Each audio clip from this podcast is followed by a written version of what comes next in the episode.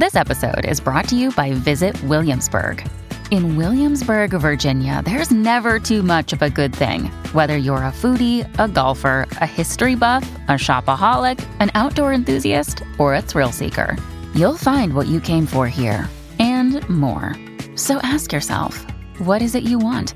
Discover Williamsburg and plan your trip at visitwilliamsburg.com. Hey, it's Ryan Reynolds, and I'm here with Keith, co-star of my upcoming film, If, only in theaters May 17th. Do you want to tell people the big news? All right, I'll do it. Sign up now and you'll get unlimited for $15 a month and 6 months of Paramount Plus Essential Plan on us. MintMobile.com/switch. Upfront payment of $45 equivalent to $15 per month. Unlimited over 40 gigabytes per month. Face lower speeds. Videos at 480p. Active Mint customers by 531.24 get 6 months of Paramount Plus Essential Plan. Auto renews after 6 months. Offer ends May 31st, 2024. Separate Paramount Plus registration required. Terms and conditions apply if rated PG. Hello, everybody. This is Marshall Poe. I'm the editor of the New Books Network. NBN listeners like to read books and buy them. So we thought we'd tell you that right now, our friends at Princeton University Press are having a remarkable site-wide sale. You can get 50% off books, including ebooks and audiobooks, with the code 50, F-I-F-T-Y, at checkout until May 31. You can save some real money on Princeton University Press books. I encourage you to go there and check it out. Welcome to the New Books Network. Hello and welcome to another episode on the New Books Network. I'm one of your hosts, Dr. Miranda Melcher, and I'm very pleased to have with me today Dr. Maxim Samson to tell us all about his book titled Invisible Lines: Boundaries and Belts That Define the World, just published in 2023.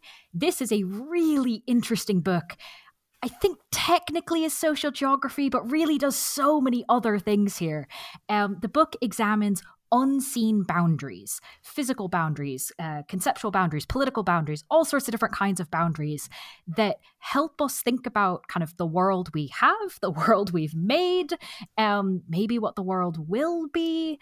As you can probably tell, I found this absolutely fascinating. So Maxim, thank you so much for being on the podcast to tell us all about it. Oh, thanks. And thanks so much for saying that. And thanks for having me today. Yeah, I can introduce myself briefly. That'd be great. Yeah. Would you mind introducing yourself and also as well kind of why you decided to write the book? Yeah, absolutely. So my name is Maxim Samson, as you said, and geography has always been my passion. It's always been the subject I gravitated towards at school.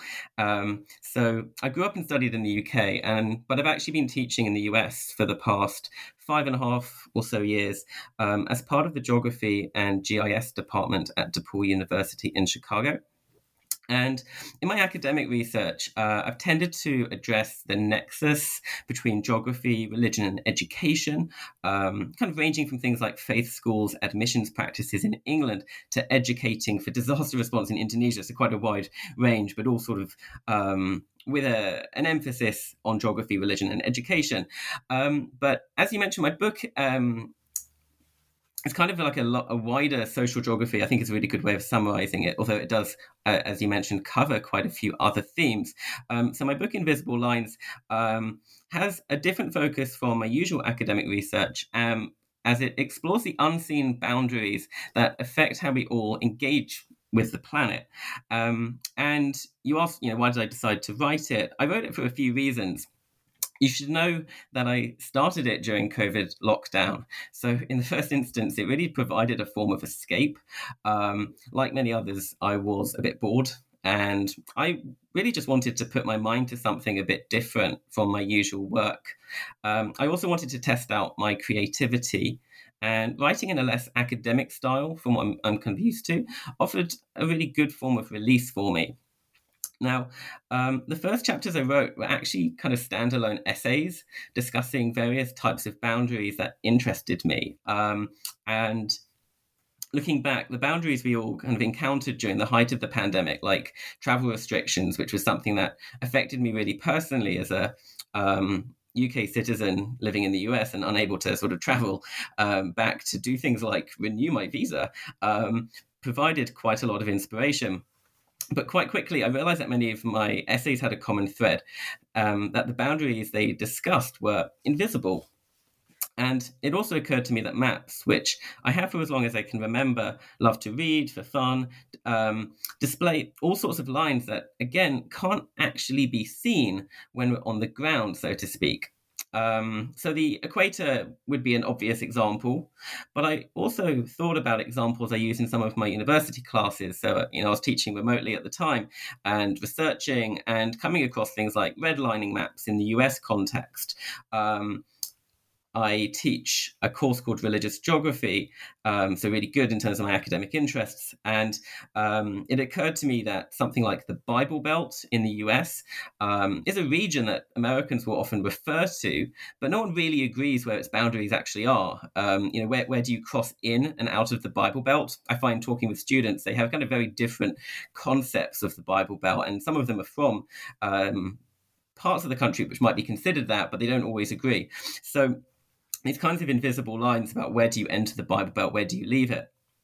And I just started to look for more examples of lines being drawn as a means of understanding or engaging with the planet, and came across loads of really interesting examples worldwide. And it was only then really that I began to contemplate bringing my existing essays together with some new ideas to form a complete book with a common thesis. And really guiding me from that point on was a desire to produce a book that I would want to read if I were browsing in a bookstore.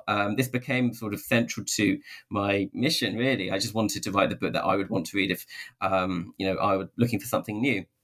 So a book really that not only provokes a whole new way of thinking about the world, but that also provides little nuggets of information, interesting factoids in, I hope, quite readable, compact chapters throughout.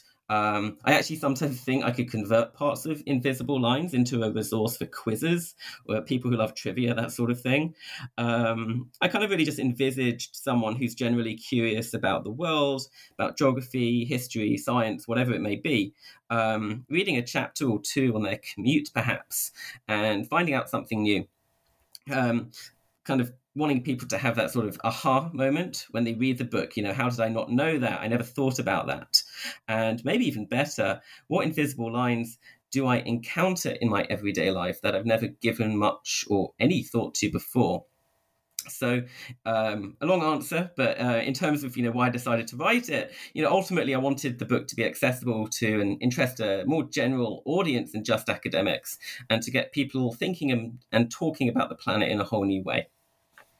Well, I think one of the ways that you succeed in doing that is because it's, in some ways, I can see kind of how it came from a series of essays, but you really have a clear structure through the book that helps create those new ways of thinking, because you have it so nicely categorized, the different examples. And so a bunch of things that you may not think are related, oh, wait, actually, they can be put under this umbrella. Oh, that's an interesting way to group them.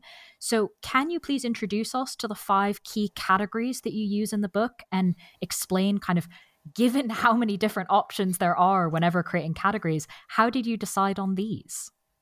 Yeah, it's a really good question. And it took a lot of thought. And it was something that I kind of worked on later, once I had all of the chapters completed, tried to find the most, in my opinion, at least kind of logical way of structuring it.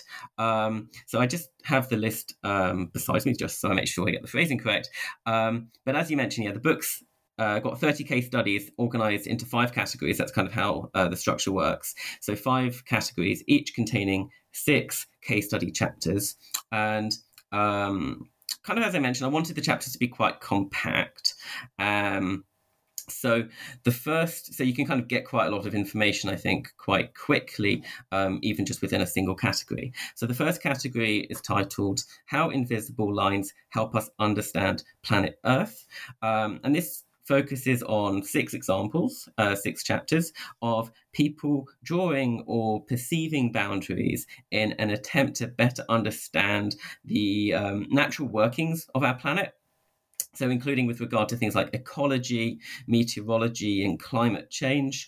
And I'd say, as a result, really, it's kind of the most science-oriented of the 5 categories, about just really kind of getting to grips with the planet and how to invisible lines allow us to understand the planet better. And then this goes into the second category, which is called How Invisible Lines Help Us Exert Our Influence on the Planet. So in this case, in this section, the case studies show how we as people not only try to understand, but also shape our surroundings or the planet more kind of as a whole. Now, this is different from the third category, which I'll come on to in a second, because although some of the examples in this one, category two, have had some negative consequences, I do believe that all six were intended when they were drawn for quite benevolent reasons. So protecting people from threats like disease and air pollution, and just generally improving people's quality of life. So how humans draw lines in order to shape the planet in some way, hoping to kind of make it more livable. And then, so the third category is a bit different because this one's called How Invisible Lines Allow People to Claim Territory as Their Own. Here we again have humans shaping, moulding the planet in some way, but for more specifically territorial reasons. So to claim ownership or control over a specific portion of the planet.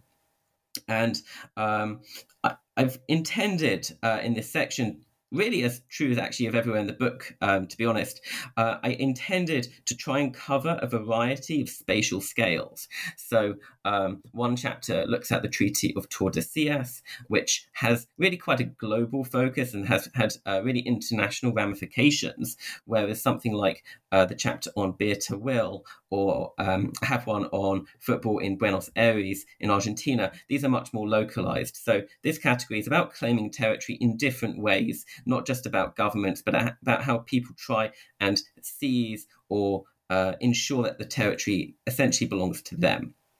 The fourth category is titled How Invisible Lines Allow People to Divide Us from Them. And in a sense, this one brings together aspects of all three of the previous categories, because people try to understand the planet, shape it, and claim ownership of it through distinguishing, as this section shows, between specific places and groups of people. Now, I'd say this is quite the weightiest section. It looks at quite serious, grave topics, things like sectarianism, systemic racism in urban planning. But the section also raises some questions as to the reality of a lot of boundaries that are often taken for granted, but which maybe need to be questioned more. So something like, where do we draw the boundary between Europe and Asia? And does that actually even exist? And then the final category, although I do also have I added quite late on a standalone epilogue on Russia's invasion of Ukraine. So the final category of six chapters is called How Invisible Lines Allow Groups to Preserve Their Cultural Distinctiveness. So whereas the fourth category, about dividing us from them, focuses in large part on prejudices and the dangers of dividing between people, this fifth category examines examples of groups seeking to maintain a sense of difference from a wider world that might otherwise really kind of swallow them up. And in that sense, it provides a more maybe sensitive view of separateness. So the chapters in this category largely centre on minority, religious, ethnic, linguistic groups, all these kinds of forms of identity that in distinct ways can be threatened by assimilation. So in terms of how I decided on these, in truth, it did take quite a long time because various of the case studies actually speak about multiple issues and might have gone in different sections. But I'm really pleased with the final result. This was actually a suggestion of my editors having these categories, and I'm really glad they did suggest that because I think it helps the book to flow more smoothly from start to finish. But also in line with kind of what I'd originally thought about when I was writing this, a reader might even just dip in and out of the book. They might look at the contents page and think, oh, I want to read about this chapter. Maybe it's one that I know a bit about this subject already. Let's see what else I can find out. So essentially, part of what I wanted with this structure was if you want to read the book from start to finish in the order presented, you absolutely can. And I hope the narrative is quite logical and fluent. But alternatively, you could actually choose to read certain chapters and you won't find it kind of hard to get to grips with the subject material if you do just choose to to kind of dip in and out. It's a bit of a balancing act, but that was something that was quite an intentional decision. Mm. Yeah, I think that makes a lot of sense, having read the book myself. Now that we have an understanding of those categories, I am going to, I guess, cherry pick some of the particular examples to ask you about. There's obviously 30 cases, as you said, so we cannot discuss all of them. So do look at the table of contents. And if there's one that you're interested in that we've not talked about, then feel free to, get the book and dip into it. But I've chosen a few that I think might illustrate some of these themes you've talked about in the categories. So moving roughly kind of through the categories in the order that they're in the book, starting off at the beginning, can you tell us a bit about the example from Bali and Lombok in Indonesia? Why is there such a difference between the flora and the fauna of these two islands, despite the fact that they're really close together? They're separated by just 40 kilometers of water. What does this line and this difference between the two, why is it there? And what does it tell us about other invisible boundaries that we use to understand sort of the natural elements of the planet? Yeah, I'm so glad you asked. I love the fact you picked this chapter first. This is, in fact, the first example I use in the book. And I have to say, this was perhaps my favourite one to research. I found this one so interesting. So the boundary you're referring to is commonly known as the Wallace Line. The Wallace Line is named after Alfred Russell Wallace, who at the same time as Charles Darwin was developing his theory of evolution through natural selection in the Galapagos Islands, Wallace was doing really the same all the way in the Malay archipelago. So, as you say, what's now generally Indonesia, some of this region is kind of part of different countries, but on the whole, he travelled very extensively around what we now call Indonesia.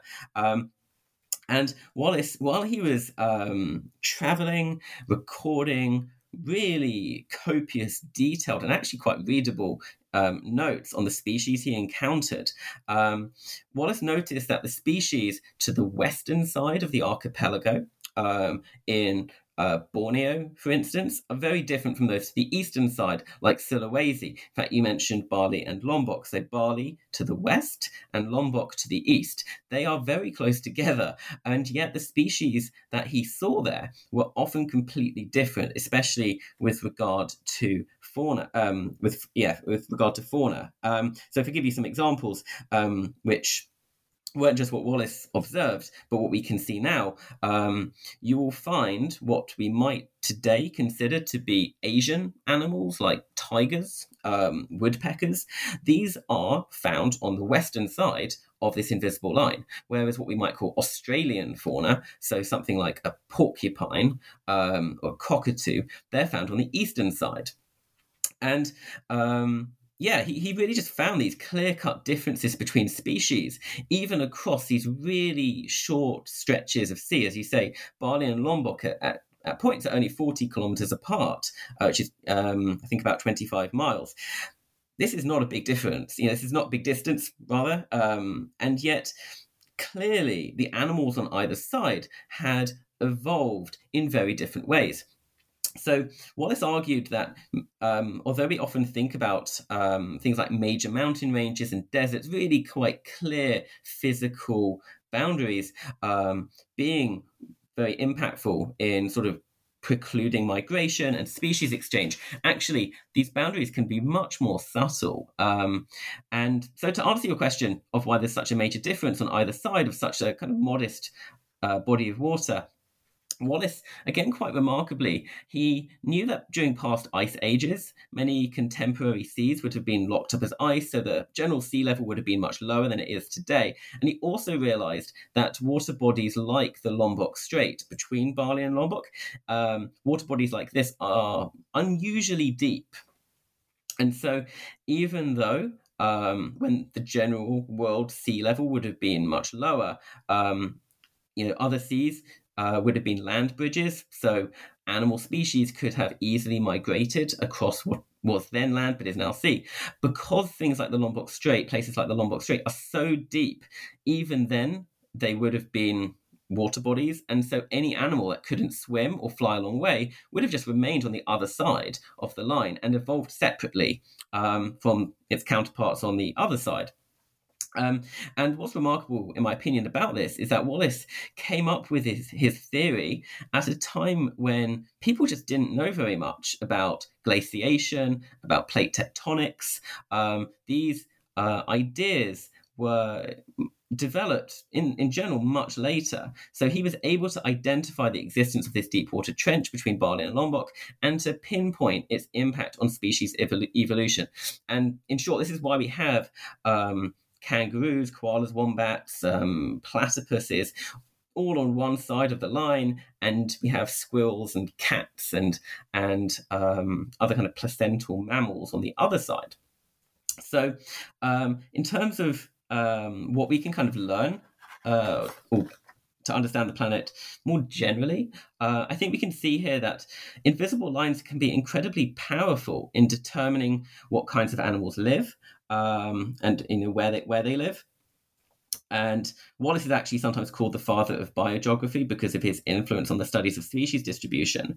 But I think the Wallace line actually also exemplifies the appeal of lines kind of as a concept to people.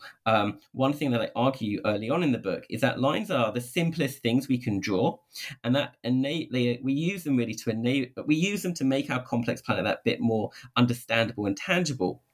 We can easily draw these lines to differentiate between different places and what can be found there.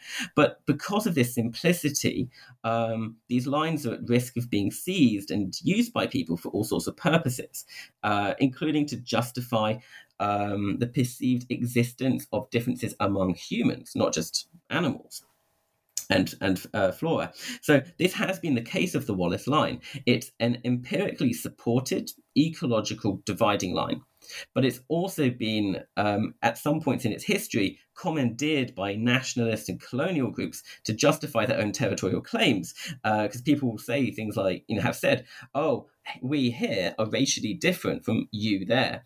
So I think this is just one way in which invisible lines can be used to imagine and even enforce differences across space, not just to understand the differences we see across space. No, it's a fabulous example on, as I said at the beginning, right, so many levels. This is, I think, a great way of encapsulating so many of the different aspects the book brings together. Moving, however, to another category, so not staying on this one too long. I did say it would be a bit of a highlights tour. You talked about one of your subsequent categories, the invisible lines that help us exert our influence on the planet as humans. And you talked a little bit about that this is focusing on human-made interventions that had at least benevolent intentions, if not necessarily outcomes. Yeah.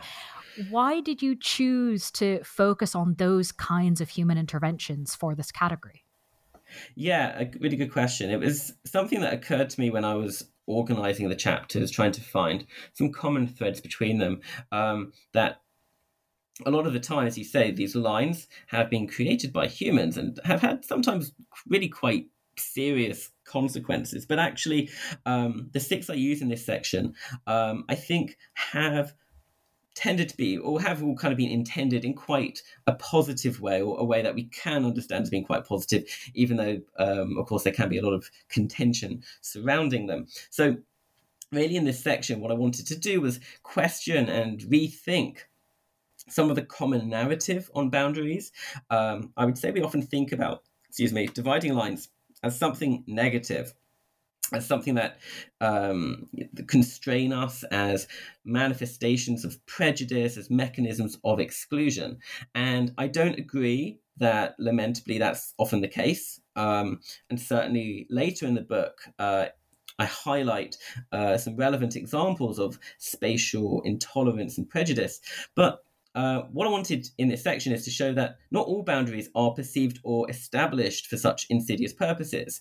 What we see here is that invisible lines can be created by humans with quite positive intentions as well. So one example might be the establishment of an exclusion zone following something like a nuclear disaster. This is something which I think we can see is quite necessary, and sometimes there can be some unforeseen consequences, which is a bit of a theme in some of the chapters. But on the whole, this is something which I think people would say is quite necessary. A very kind of relevant one, really, with COVID would be the establishment of a cordon sanitaire, just a way of trying to protect people from disease outbreaks, trying to keep people safe. Again, you know, these can be quite contested, but I think the overall purpose of them is something which is quite necessary. So the 6 examples here all show ways in which lines can be used to make the world more livable, manageable. So can be about things like protected areas. I've got a chapter which looks at time zones, again, something which is quite necessary to living in a modern globalized world. All of these show how we can draw lines to have to influence the planet, to exert our influence, and all with quite a positive intention. So all 6 in this section are human inventions, and I think they all should be seen as having quite principled objectives. I'd love to ask about one of them that I've always been really curious about. So I was fascinated to find it in the book, the international date line. As you said, time zones are quite important. And I could never quite get my head around the fact that somehow all of these countries had agreed on it. That just seemed like such a, you know, no one agrees on anything, right? And something such a big deal as this, and which kind of so many different politics and goals involved, has always sort of been fascinating. So I was kind of quite pleased to find it in this book, given that if we're talking about invisible lines, this seems like quite an important one. And you obviously talk in the book about kind of the history of it and why it happened, which is fascinating. And you also say that it's, quote, a dynamic and compelling representation of our relationship with the world. So similarly to what we've just talked about with Indonesia, that there's this particular example, but it also is telling us something bigger. Would you mind telling us a bit about the international date line? Yeah, as you say, I think it's a really interesting example. And I think it's one which a lot of people, if not everyone, will be familiar with in some way. Some of the examples in the book, I think, are a bit more obscure, but it's still one which has this huge, fascinating history, and one which is sometimes not known all that widely. So, yeah, so as you say, I do see the international date line as this kind of dynamic, compelling representation of our relationship with the world, because I think it shows how, in part, we take it for granted, I think a lot of the time, that we actually have different time zones. This is, of course, a human invention. Time zones are not something which we've always had. And likewise, the international date line. All of these things, I think, now seem quite natural, but they've only existed since the last quarter of the 19th century, and were intended for a deeply practical reason, just to standardize the time in an increasingly interconnected and globalized world. So I think it showed the international date line says a lot about our relationship with the world, because it's got such a practical purpose. What was happening at the time, by sort of the 1870s, was that people were just missing their trains. They were missing their train connections because at the time, noon was strictly determined by the position of the sun in the sky. And that differs as you travel west or east. So as soon as you went west or east, you'd be at risk of just getting the time wrong as far as the local station was concerned. Now, I think it's a really good example of our relationship with the world as well, because it shows how malleable boundaries, lines can be. Again, not a natural boundary, something that actually can be changed and altered over time. And again, this is quite true of how we engage with the world more generally. We can change our minds. We can try and draw something in a new position. But the intention is really just to make the world a bit more manageable. So there's some really, I think, interesting examples within the chapter of just how time zones in general have been redefined over time. And again, says quite a lot, I think, about human nature in some ways. because a lot of the time the reasons can be quite symbolic or they can be related to geopolitics. So a recent example would be North Korea, which created its own time zone from 2015 to 2018 to mark the 70th anniversary of Korea's liberation from Japan. So it's just this kind of symbolic statement. I always found it curious that Spain is part of the same time zone as Germany as well. Looking into it, it's although Germany is quite a bit further east, because the two countries wanted to feel more aligned when they were allies during World War II. And with the international dateline, likewise, we see these changes over time. Samoa moved across it, literally losing a day from its history, for example, because it wanted to trade more easily with its main trading partners on the western, not the eastern side of the Pacific. So what we see then is that the international dateline is this great example of how people try to take some control over the planet through drawing what at first glance appears to be a simple line running north to south, but whose specific positioning has actually proven quite contentious and has been altered and redefined over time. We draw lines like the international dateline because they make the world easier to negotiate. We can agree on when it's a new day, on what time it is. As you say, this is like an internationally agreed standard. But behind the scenes, there's always disagreement, and geopolitics is often central. So just as we want to increase our understanding of the planet, we also want to shape it to suit our needs. And I would regard the international dateline as a perfect example of that. Very much so. Speaking of people claiming things to suit their needs, obviously the next category to discuss is the one titled How Invisible Lines Allow People to Claim Territory as Their Own, which is certainly the closest to my research on Civil War peace treaties. So I was really impressed that you managed to only pick six examples. I was like, goodness, how could you possibly narrow it down? And given the kind of range of scope of place and time that the examples range across, would you mind kind of briefly listing for us what the examples are in this category and then how in the world you managed to pick those six? Yeah, absolutely. And certainly it was very difficult to kind of narrow it down and to work out which chapters should go into which section. So I'm just making sure I have the exact order up in front of me. Excuse me one moment. I have the list, but I just want to make sure I get it completely right in order. So claiming territory as their own. So what we have is the Treaty of Tordesillas. So, kind of globally relevant example. Beer to Will, which is this sort of unclaimed territory on the border between Egypt and Sudan. We have the Outback in Australia. Got a chapter on landmines and the entity boundary line, which is in Bosnia and Herzegovina. And a chapter on football in Buenos Aires, and then street gangs in Los Angeles. So these were the six I ultimately chose for showing how people can claim territory as their own. And there were other ones that could have gone in this section, I must say. I think the chapter on 8 Mile in Detroit, on the peace lines in Northern Ireland, on Erevan perhaps as well. All of these might have fitted into this section, but ultimately I felt that they better spoke to the themes of the final two sections on dividing between us and them and seeking to maintain a sense of cultural distinctiveness. So I place them there.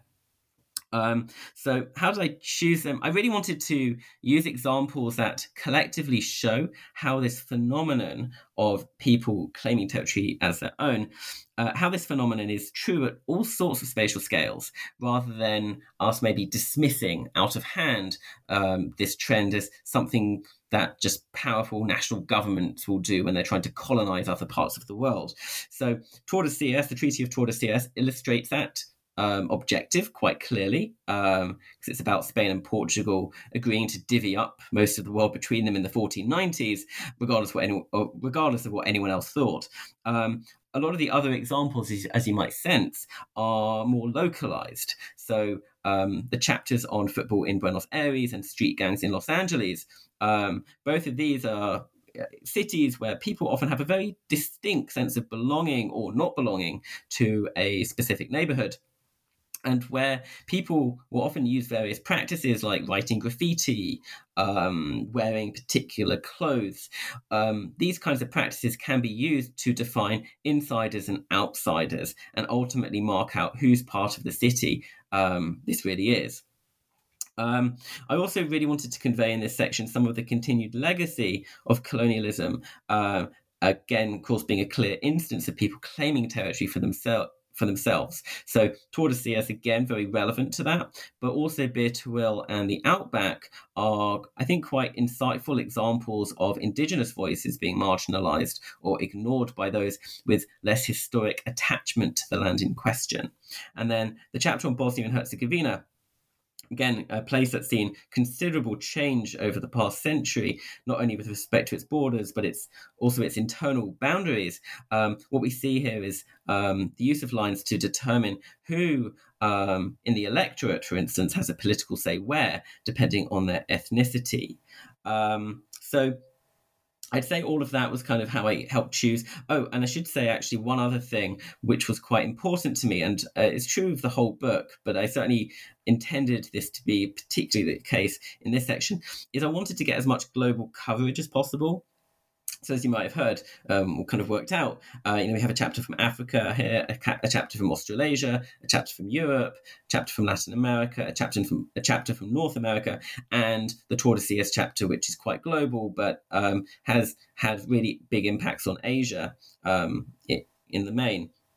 So although I had to play around quite a lot with the combinations, I'm pleased with what I finally decided, because I think it really shows how invisible lines, the use of invisible lines to claim territory is really an international phenomenon. And it's something which is practiced, as I say, not just by political leaders, but actually by individuals.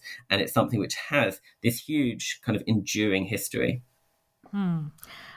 I am glad you made that point about kind of at different geographic and spatial scales, because that was something I was thinking about as well in terms of which examples to ask you to talk about in a bit more detail. So we've talked about Indonesian islands, so that's kind of one particular kind of scale. The international date line is obviously incredibly global.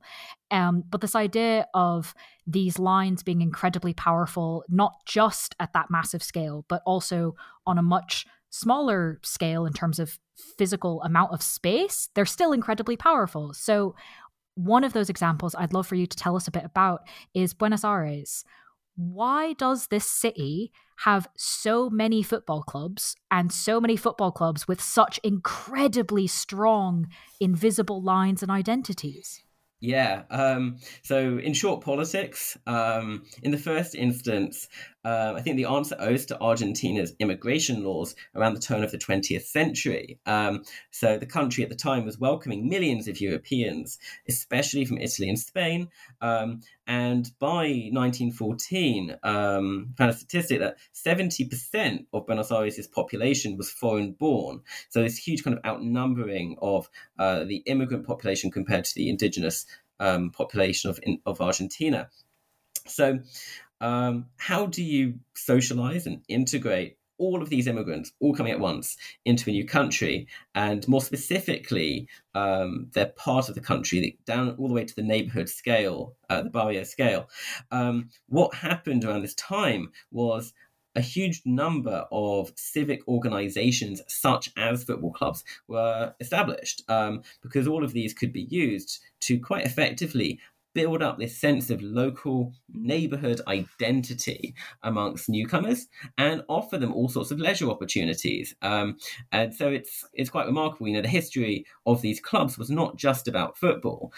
People would go to them to dance, to box, to swim, play basketball, tennis, even cook and watch films in some cases. They really were quite all embracing. They're quite holistic organisations.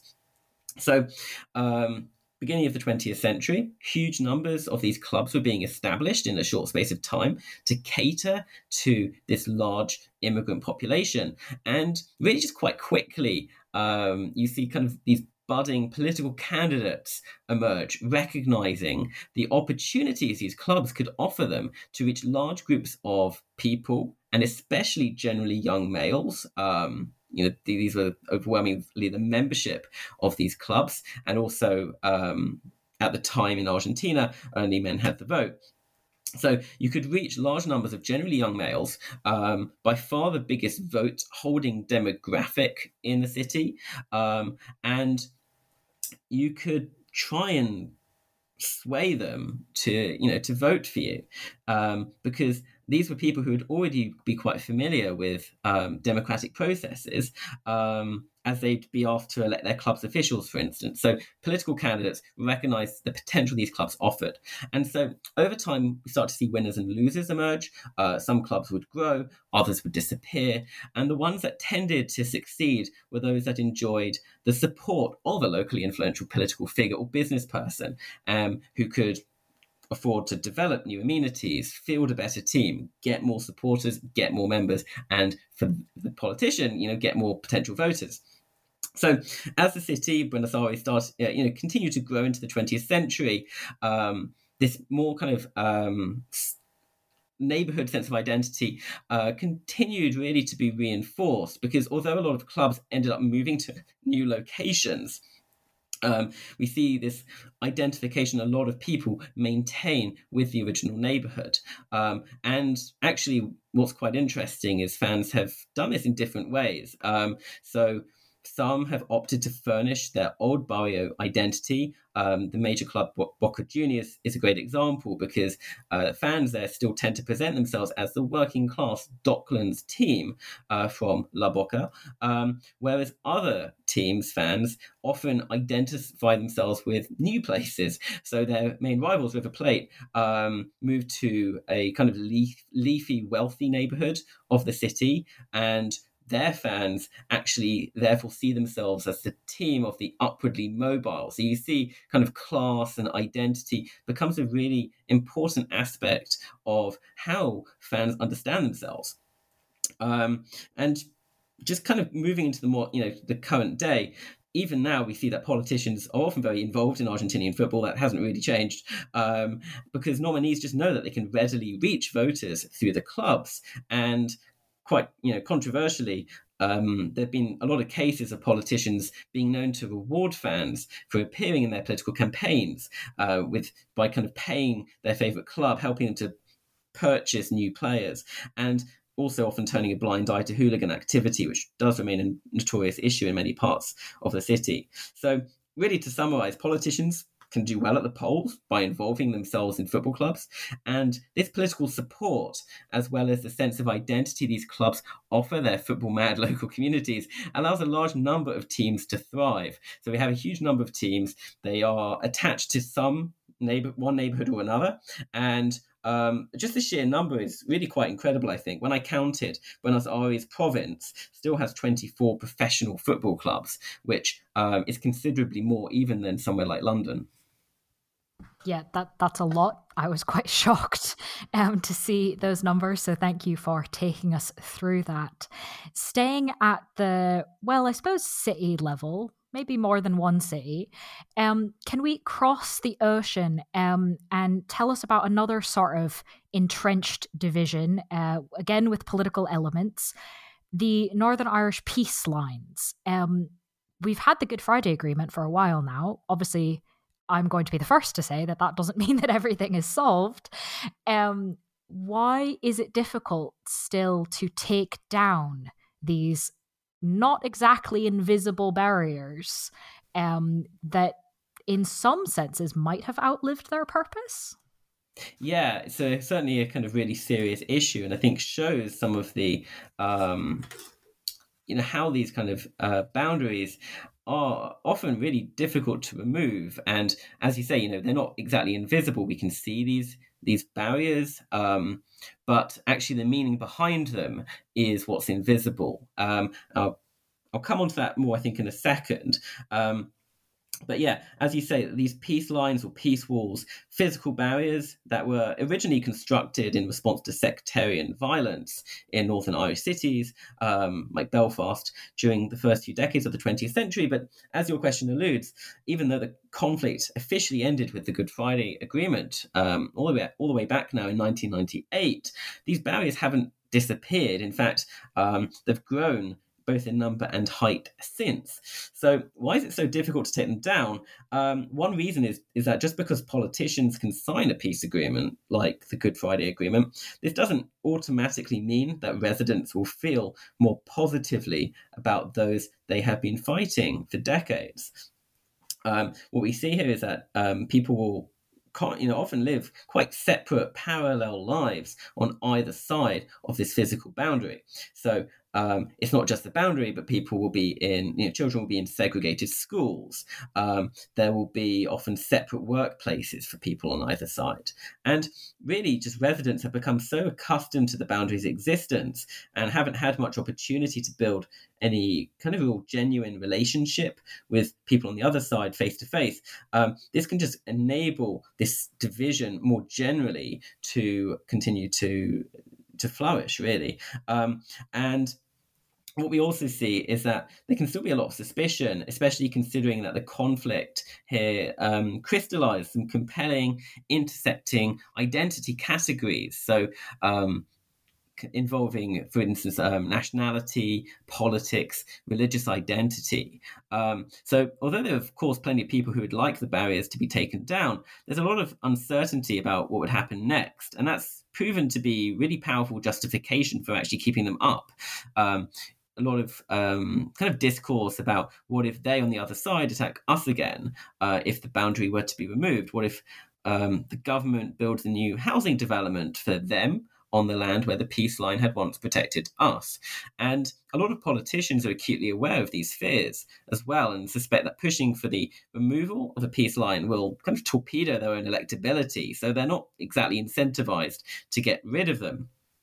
I'd say another reason why it's difficult to take these down is that the peace lines have become not mere barriers, but also canvases for those on either side to reinforce this quite deeply held sense of identity, again, around nationality, around religion, around political preference.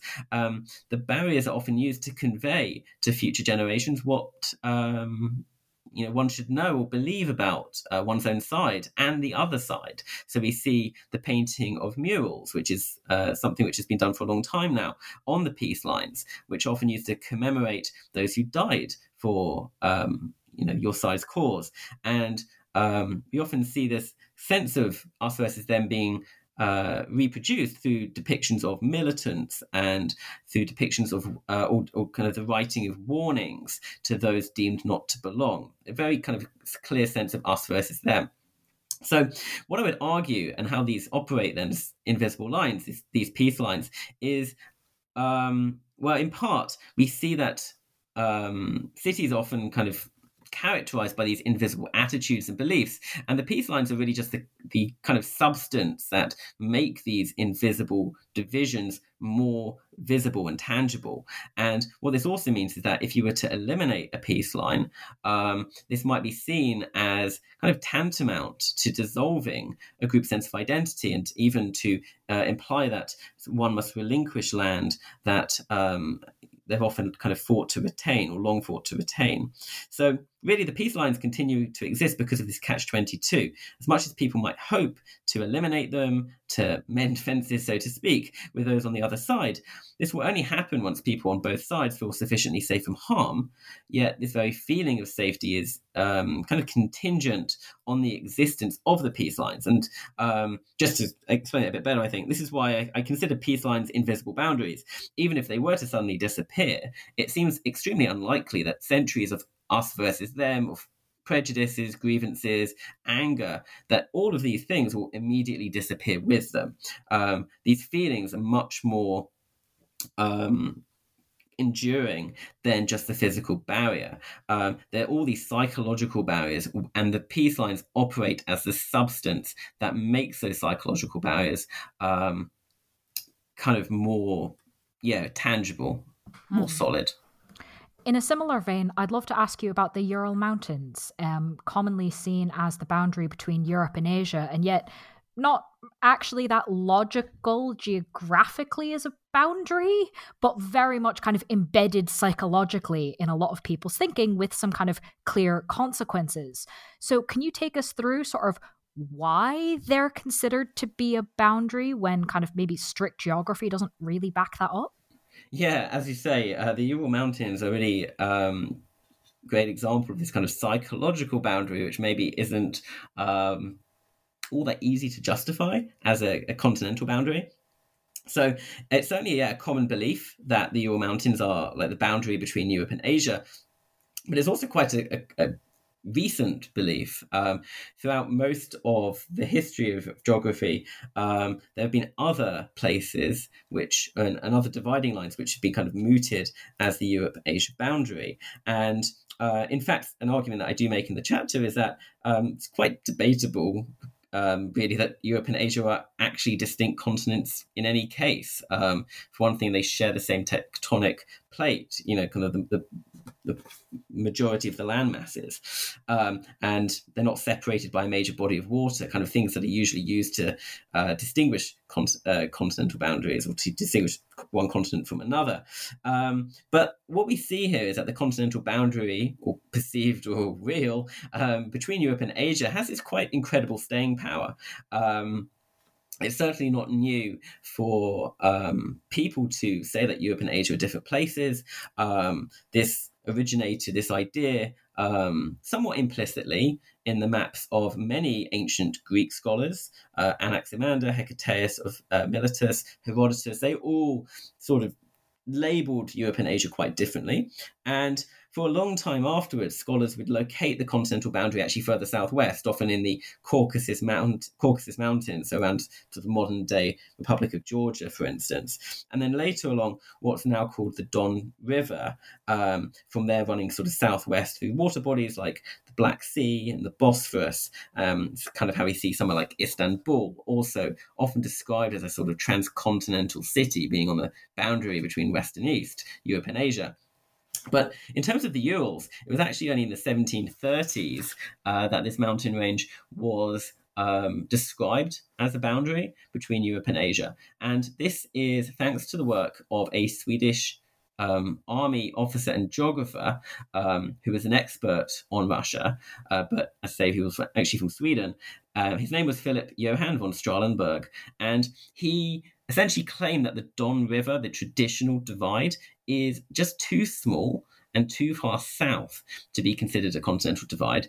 So he did some exploring. He did a lot of in-depth research with a Russian colleague, and he eventually decided that the Ural Mountains were a more effective and justifiable boundary. His main reason, though, was actually not about sort of natural differences in terms of the geology, for instance. He did mention these, but they tend to be quite minor. His justification, interestingly, this is where we see politics play a role, was that to the west, essentially, of the Ural Mountains, one would describe Russia as being this grand, modern, imperial nation. He wanted, essentially, to highlight this kind of burgeoning new modern nation to the west of the Urals and to celebrate it. And to help do that, he argued that to the east of the Urals was the sort of ungovernable wild territory, which we would call Siberia. So there's this kind of quite clear difference in his ideology between this kind of Europeanized Russia, one that he thought should be embraced by other European nations as a partner. So this effort to draw the boundary along the Urals to say this part of Russia should be part of Europe. It has lots in common with Europe and should be a valuable nation for other countries to trade with and to ally with. But to the east is this kind of unknown and unknowable Siberia with what he would just call kind of Asian inhabitants who, according to the worldview of Europeans, were also naturally inferior. So this is quite insidious purpose of dividing between Europe and Asia at this point. And really just this idea of Russia being two Russias, Russia versus Siberia, kind of took root from this point and has continued to be perpetuated over time. It's kind of quite interesting. I got to look at a lot of original source material by people like Adolf Hitler, who, he actually at the start of Operation Barbarossa would again speak of this boundary along the Urals. Hitler claimed, or he pledged to control all the land west of the Ural Mountains. As far as he was concerned, that would be the boundary. That meant he would control Europe. And then he realized that the Ural Mountains are actually quite a modest range. They're long, but they're not very high. And he became concerned about that and just said, well, these don't form an effective physical boundary against a competent army. And then later on, Charles de Gaulle also popularized the Ural boundary concept, and angered Khrushchev at the time because Khrushchev didn't like the implied existence of a dividing line within his country, kind of stimulating a minor diplomatic crisis. So, overall, really, it's hard to see the Urals as much of a continental boundary. Really, the reasoning is much more due to socio-politics as opposed to physical geography. There isn't a significant water body here. There isn't a tectonic plate boundary here, either which would provide greater justification for the Urals being a continental boundary. And it's not even a very effective cultural boundary in honesty. There's certainly a lot of commonalities within Russia on either side of it. But instead, we see the power of ideology, of the drawing of invisible lines to try and distinguish between us and them, Europeans and Asians, even if this can actually be quite spurious. Thank you for taking us through that one. I think there's some obvious links to current events in that area. And it's helpful to understand, kind of, hang on a second, this idea that's thrown around sometimes without a lot of investigation deserves some poking at. So thank you for taking us through that. Yeah, if I may, there's a quote that I include as well by Dostoevsky, which I think is also just really interesting, because Dostoevsky was very much someone who championed the idea of Russia should look towards Asia, not Europe. And, again, he was a really good example amongst many other writers, Russian writers of the time, in distinguishing between Europeans and Asians. It's just he actually preferred the Asian side to the European side. But the quote he provides is really quite startling, I think. He quoted a few things, but one of them was that Russia's hopes, and he said, lie perhaps more in Asia than in Europe. In our future, Asia will be our salvation. And he wrote in a letter to the Russian poet Apollon Maikov that about his experience in Europe. These are his words. If you only knew what a stupid, dull, insignificant, savage people it is.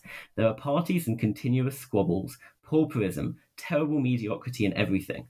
A workman here is not worth the little finger of a workman of ours. The customs are savage. Their inferiority of development, the drunkenness, the thieving, the paltry swindling that have become the rule in their commerce. This is how he describes his experiences in Europe. So quite an interesting, quite powerful quote, I think. Yeah, no, very much so. Thank you for adding that in.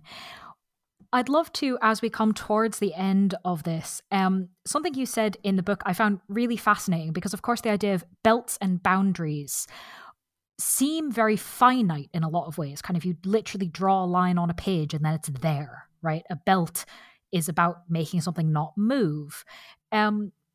But as you've discussed through these examples, pretty much all of the ones that you talk about in the book, they're not inevitable. They were created in various ways, especially in terms of how people think about them. So in what ways should we maybe be thinking about boundaries as processes rather than sort of a fixed line that is always there? Yeah, it was something I was thinking a lot about, especially just seeing how malleable many of these boundaries are. And I recall writing about this idea of a boundary being a process rather than being something fixed in relation to my chapter on Aceh in Indonesia. But it is a point that applies to various of the examples I use.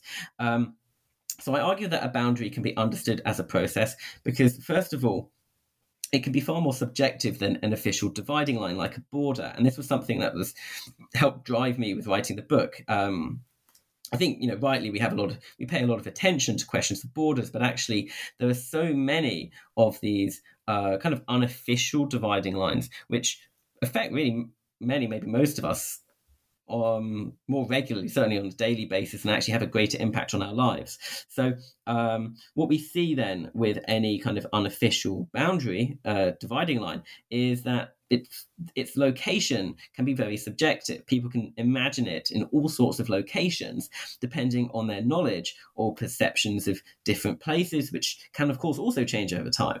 So I think of something like the North-South divide, which people will often refer to in England.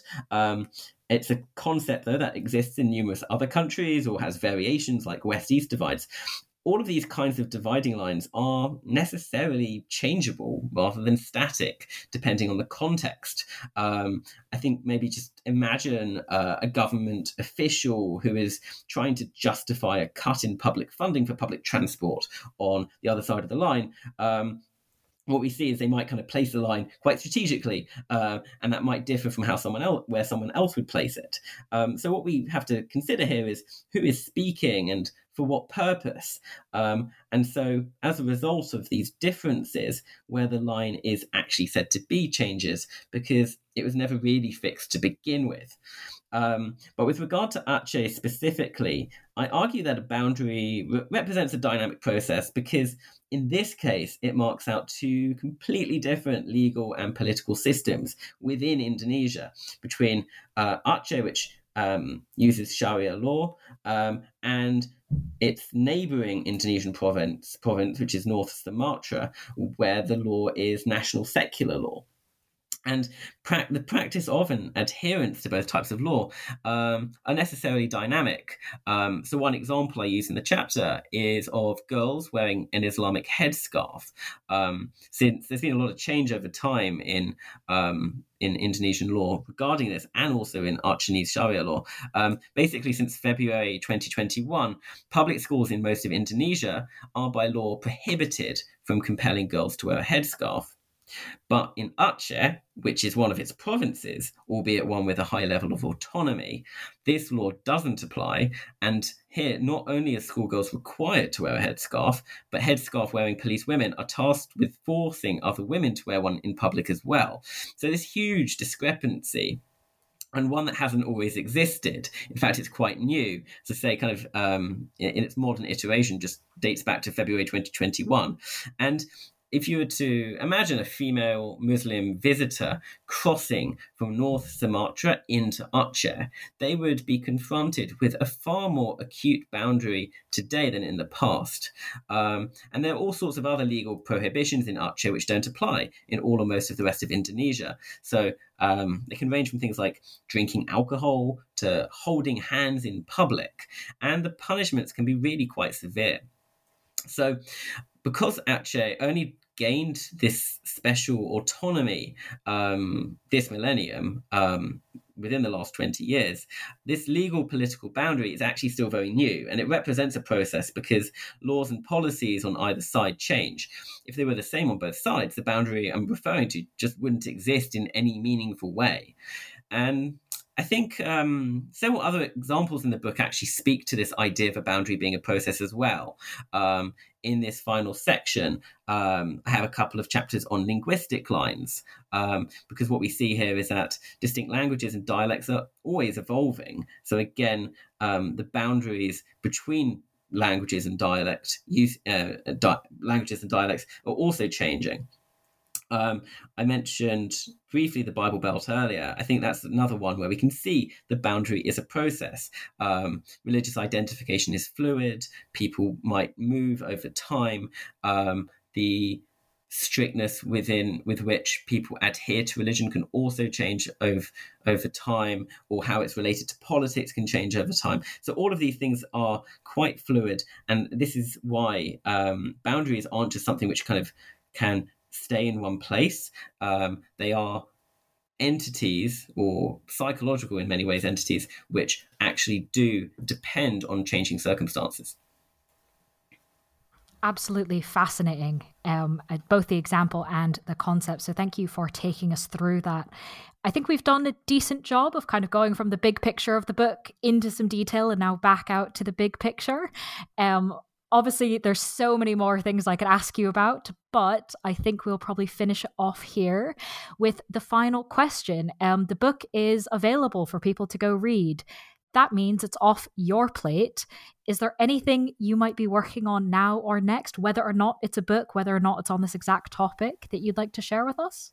Yeah, very excited now that the book is available, and hopefully people will enjoy it and maybe even share some of their own examples, which is actually something not me working on, but I'd love to hear if people say, oh, you know, why did he not cover this boundary? It has such a big impact kind of thing. I'd actually just love to hear what other people have to say in terms of the invisible boundaries they encounter or are aware of. In terms of what I'm working on now, I'm starting a new quarter at DePaul this week, so that's one thing.